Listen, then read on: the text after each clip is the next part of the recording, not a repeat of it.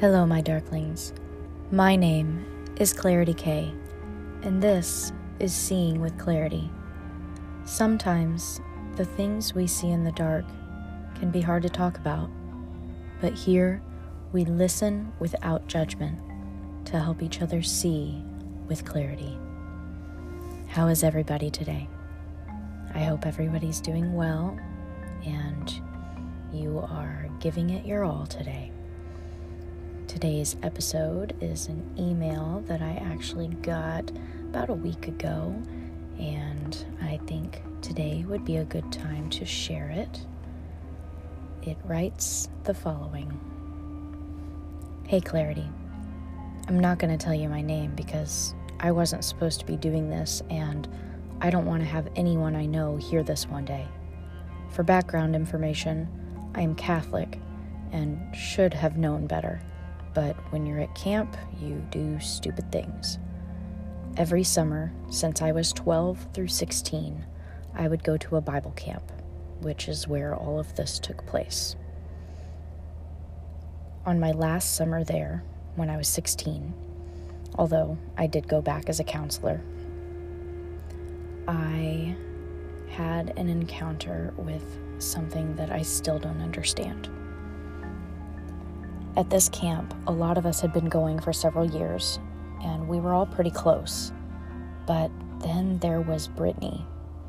She'd been going for just as long as I had, but she was really weird. She barely spoke and would often place herself away from everyone. The first summer I met her, when I was twelve, I tried to be her friend, but all she wanted to talk about were her nightmares where she was killing everyone. Like I said, she was weird. After this happened a couple of different times, I started keeping my distance. Wouldn't you? Every year she came back in a darker way. The last year I saw her is what I'm going to tell you about. That year, she came in to meet and greet dressed in all black, hair cut off, and super pale, like she'd been sick or something. We got assigned to our rooms, and wouldn't you know it, she was my bunkmate. I had never been saddled with her before, so I was super bummed, but I ran over to her and gave her a hug. She didn't hug me back, and she felt cold, even though we were outside in the middle of summer. At this camp, your bunkmate was your Bible buddy, meaning you went everywhere together. So my job for the first few days was dragging her around with me and trying to be positive. It wasn't until our fourth night there that it got bad. She had just been being quiet, and that night she woke me up and asked me to go to the bathroom with her. Of course, being Bible buddies, I had to go, so I hopped down from the top bunk and followed her outside. I hadn't noticed it at first, but she had a bag tucked under her arm that caught my eye as we passed under a trail light. I asked, "Oh, did you start your period?" thinking that made the most sense. All she did was shake her head at me. We finally got to the communal bathroom. They were these large open bathrooms with curtains covering stalls on one side with the toilets, and the covered showers were on the other side. Walking in behind her, I told her I'd wait for her over there, motioning to the bench by the door, but she grabbed my hand and told me that she needed my help. Now, this kind of scared me, but I was tired and cranky, so I snapped at her and was like, "What's going on?" When she didn't reply, I didn't really know what to think until she pulled out a long, skinny board. And I realized it was a Ouija board. I wish I could say I scolded her and drug her ass back to bed, but my curiosity destroyed me. Why do you need my help? Brittany then started explaining to me that she had a dream that her grandma wanted to see her. I had remembered that it was her grandma that used to bring her here, and I really truly know that this was so stupid, but she looked so desperate, and I had always wanted to try it, so my dumbass sat down in the middle of that muggy bathroom and put my hands on the planchette. Brittany had looked at me and told me that she had never done this before. Yeah, I know, another red flag.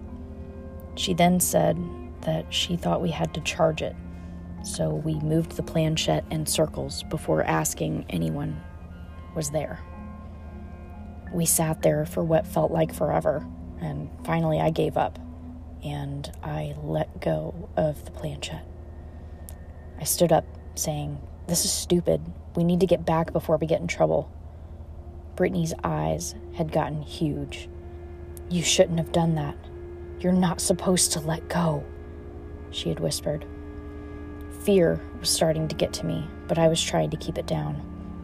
I yelled at her for trying to scare me and that I always knew she was a liar. Yeah, I know. It wasn't very nice, but I was pretty upset. Brittany hadn't even said a word afterwards. I finally ended it with something like, "And you're gonna get possessed if you keep messing with that shit." Imagine my horror when her hands, still on the planchette, moved to yes. Her jaw dropped, and I freaked out. I yelled again, saying, "Stop!" And her hands just started going to no over and over again, but it didn't seem right. It seemed jerky, like she was being yanked. Finally, I saw she wasn't playing when I saw tears falling down her cheeks. It was then that I feel like God stepped in. I, all of a sudden, had a burst of energy. I ran over to her, snatched her hands, and threw the planchette against the wall. And we ran, leaving everything. We ran all the way back to our cabin. When we got in, she just sat on the bed, shaking. I hugged her and prayed out loud. Eventually, we both went to bed. The next day, she went home without saying anything. I never saw her again, and the board was missing from the bathroom. And I looked. I couldn't find it anywhere. To this day, I don't really know what happened, but I know it could have been much worse. I still think about her and often pray that she is okay. I regret how I treated her and wish I could try to find a way to connect with her again to tell her I'm sorry. She was weird, but that fear she had, that was real. I hope this story works. Love the show. I have more stories too. If you'd like them, just let me know. Thanks. Anonymous. Well, that is absolutely terrifying. I am so sorry you had to go through that. Um, you know, I've been to camp, but I can honestly say this has never happened to me before. And I don't blame you for being angry with her. I probably would have too. If I was in her position, though, she was probably just trying to get some kind of closure with her grandma. I can only imagine the pain that she was going through, and I hope she found help.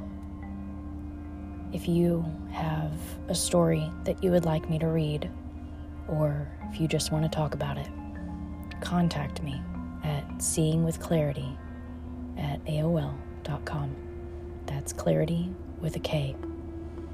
Thank you guys for joining in to this episode, and remember, the things that we see in the dark can be scary, but we can all help each other out by seeing with clarity.